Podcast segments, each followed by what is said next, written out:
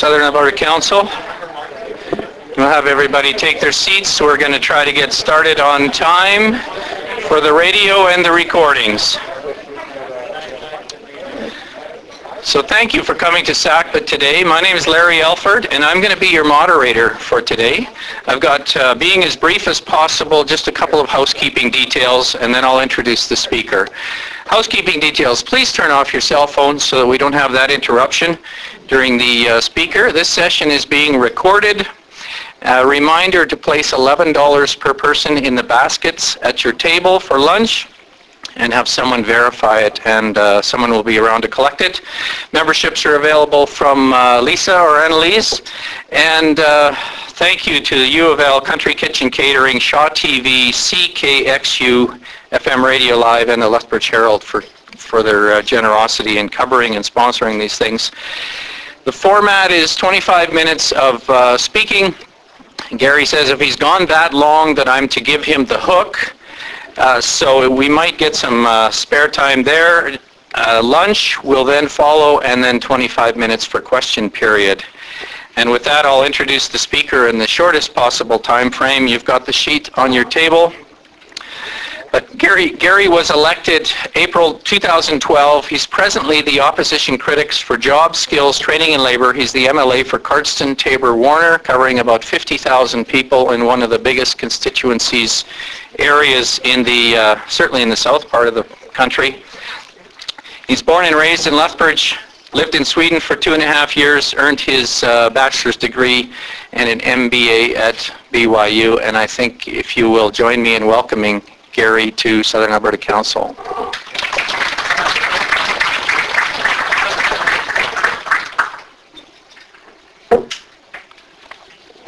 Thank you very much. It's an honor to be here. Um, uh, to start off, I, I want to share with you an experience that I had uh, a while back. Uh, a friend approached me and said uh, that uh, she wanted to give me a comb for Christmas. And I said, why in the world would you do that? And her reply, I wanted to give you something you'd never part with. A few years ago, like many others, I was concerned about the direction our province was heading. In 2011, when Premier Stelmach was replaced by Alison Redford, we were preparing to run our fourth straight budget deficit. Provincial debt was rising. Our rainy day savings funds were being depleted. And our property rights were under siege. But what was worse, the PCs were implementing a series of new rules and procedural changes that were a direct assault on the fundamental principles of Western democracy. Principles that men and women went to war, fought and died to protect, and trusted us to maintain.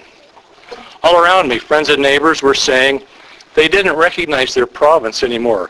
True small C conservatives felt abandoned and disenfranchised our province was becoming an economic basket case and developing a political class apparently more interested in, re- in rewarding its friends with million dollar bonuses and six figure severances than representing the people of the province and delivering services. Our province, once considered a beacon of fiscal responsibility, individual freedom and opportunity, was proposing and passing legislation violating basic human rights and freedoms. Some people said these bills had more in common with Eastern European acts than those of a free and democratic society. Albertans were unhappy, but their voices weren't being heard. As a citizen, I could no longer trust my MLAs to advocate for me and my neighbors. Through a series of major and minor maneuvers being made by the PCs, the decline of democracy in the province is frightening to me. Never before had elected MLAs been so powerless to effect change and speak up on behalf of their constituents. Never before had a small group of unelected advisors had so much influence over public policy and the direction of our province. Never before had the delivery of core services like health care and education been so centralized in the hands of so few. And never before had Albertans been listened to less and dictated to more. My party had left me. But I quickly realized that there was a credible alternative. Wild Rose had new ideas for balancing the budget and providing principled leadership. The Wild Rose Democracy and Accountability Plan sought to restore democracy in Alberta through a wide range of thoughtful reforms. Things you and I would call common sense would attack the status quo in a way that it's never been challenged before.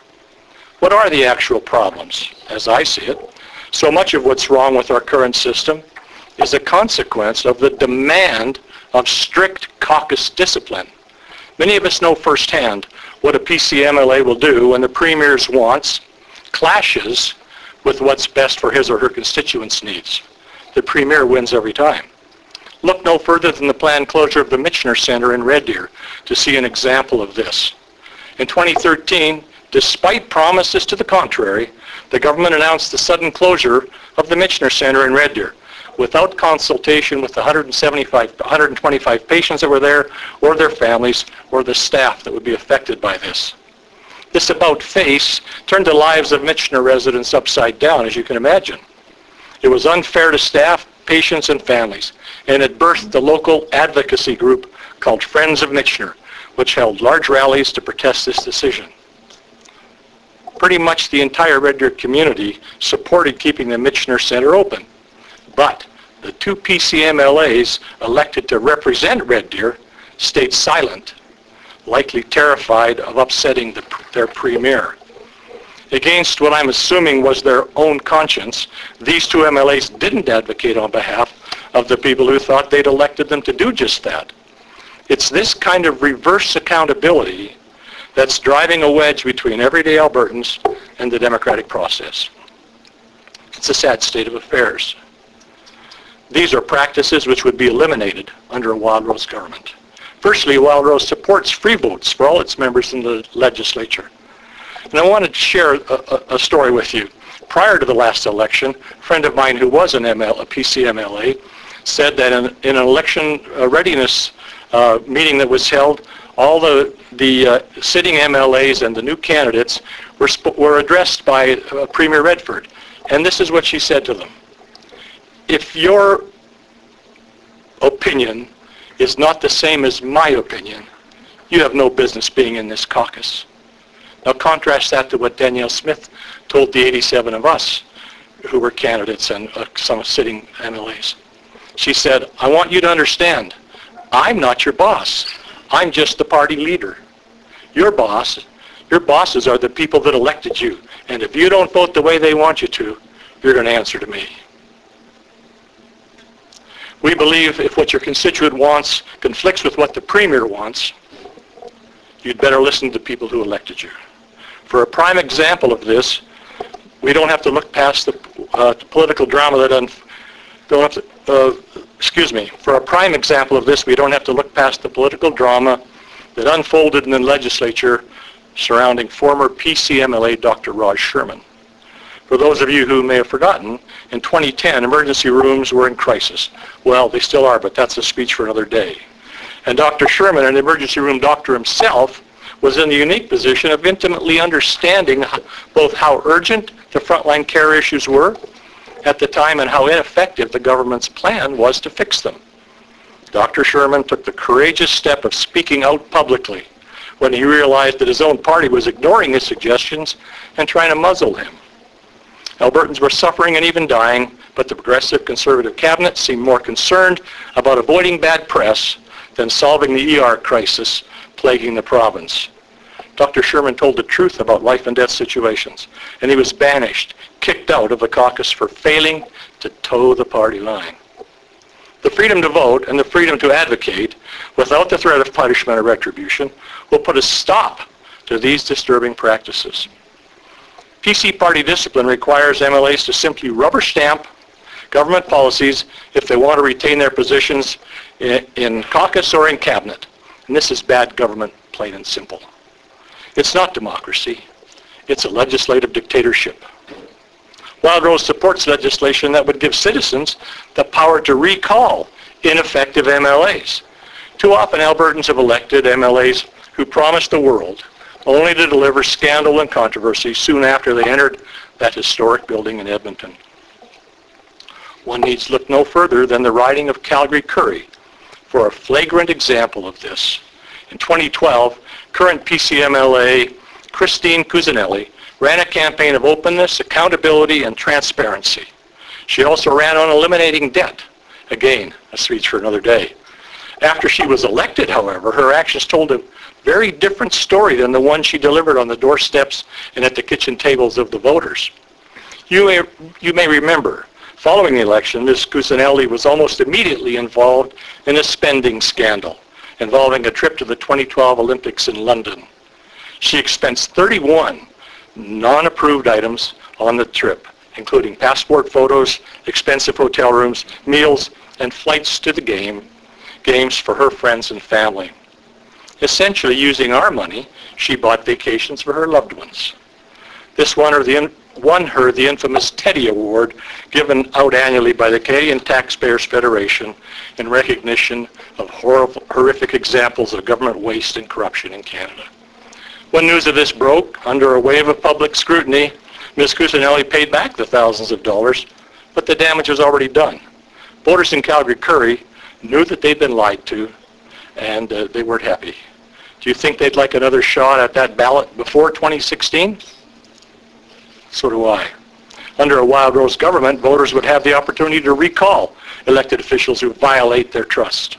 Wild Rose believes MLAs need to be accountable to their constituents every day, not just on election day.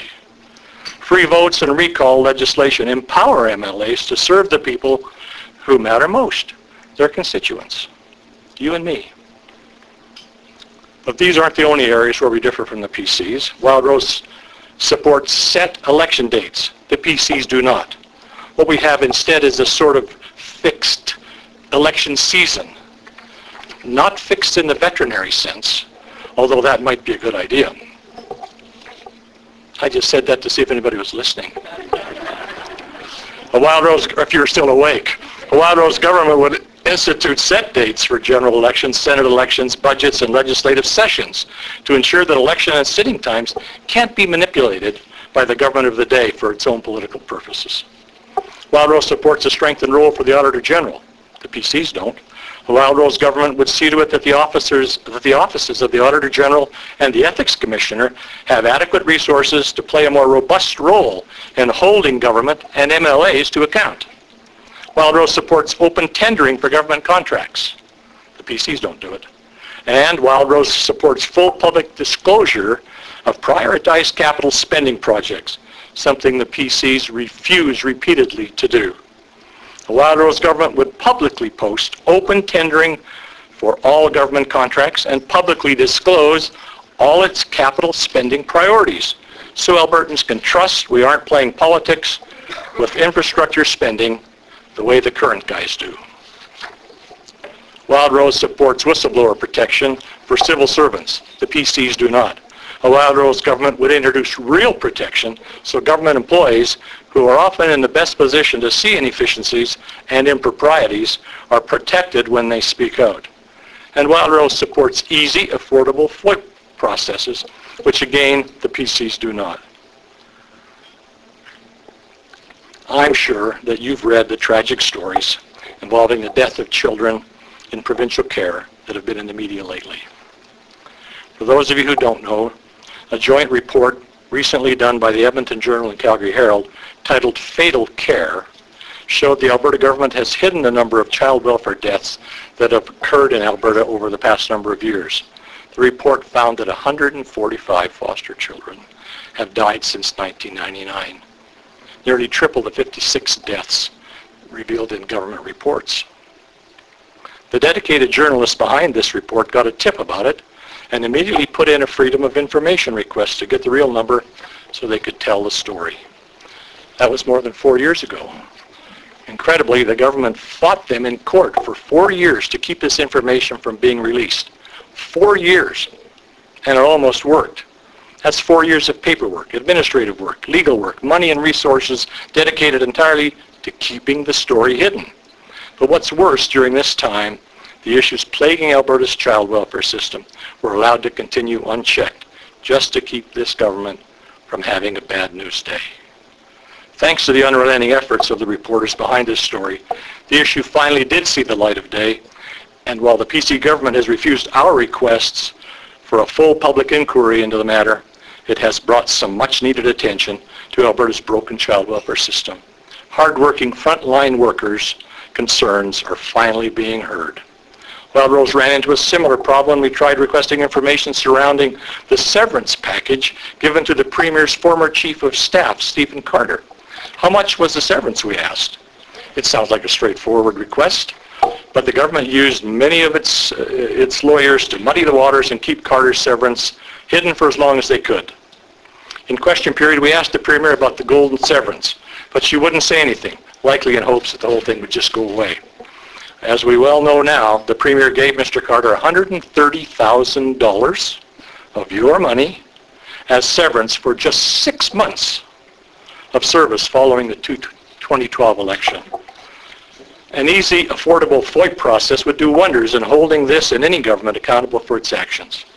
These ideas sound reasonable to you. There's a reason why. It's because they are. But the problem is what's common sense to you and me clearly isn't common practice to an entrenched political class that's been in power for more than 42 years and has enough skeletons in its closet to fill a graveyard. The truth is, after four decades, the PC Party of Alberta has lost touch with everyday ordinary Albertans and the needs and concerns they bring to the table. So where are we now? Unfortunately, the problem plaguing this government seems to have gotten worse. We anticipate another deficit budget will be delivered on March 6th as well as more debt in 2014. But through sleight of hand, it may not be obvious. Finance Minister Doug Horner made an unprecedented move in 2013 to try and mask the government's fiscal failures so the budget results look better than they actually are. He split Alberta's budget into three separate op- categories, operational expenses, capital expenses, and savings. This way, he can underreport the province's debt and deficit by only reporting the numbers in contrast to operational expenses. According to Canadian Taxpayers Federation spokesman Derek Fildebrandt, this is cooking the books. He said that the Redford rulers are deliberately misleading the public about the province's fiscal state by withholding the true deficit numbers each year. The reality is the government is full speed ahead on its plan to saddle taxpayers, that's us folks, with 17 billion in debt by 2016. Last week, the CTF pegged current provincial debt at 8 billion plus and rising. Disappointingly, but not surprisingly, this is exactly the opposite of what Premier Redford and her government promised prior to the last election. Back then she said, debt has proven the death of countless dreams, and debt is the trap that has caught so many struggling governments. Now she's led us right back into that trap. The Premier's recent trip to South Africa illustrates perfectly the culture of secrecy and entitlement that's consumed this government. This is the now infamous personal trip that the Premier took to South Africa to attend Nelson Mandela's funeral at a cost of $45,000 to you and me. Clearly, Premier Redford's desire to travel in style trumps the interests of taxpayers. The Premier then, in typical fashion, blamed the mess on her staff, who subsequently passed the buck on to some provincial bureaucrats. The Premier's staff tried saying there were no commercial flights available in, to Ottawa, but a quick Google search disproved that claim. Finally, the Premier admitted the expenses were wrong, but refuses to pay them back, and I heard her say that again yesterday in a speech. Sadly, however, it comes as no surprise to most Albertans at this point. It's what we've come to expect of this Premier and this party lies, deceits, and forgetting or ignoring the fact that government has no money of its own. It all comes from hardworking taxpayers and the businesses that employ them. From the deep and painful cuts to persons with developmental disabilities, to the heartless closure of the Michener Center in Red Deer, to trying to cover up and downplay the deaths of many children in government care, the PC government has shown a total lack of accountability, transparency, and democracy in Alberta. One thing hasn't changed, however. The Wild Rose still believes in open, honest government based on empowered MLAs who are accountable to their constituents. First and foremost, through free votes in the legislature, set election dates, public disclosure of information, referenda, and recall. Wild Rose will stand up for Albertans' infrastructure priorities, the interchanges, the upgrades to schools, hospitals, and infrastructure that communities need. And as your official Wild Rose opposition, we will continue to hold this government to account. opposing inappropriate legislation, proposing amendments that clarify and improve some, and exposing waste and corruption wherever and whenever it occurs.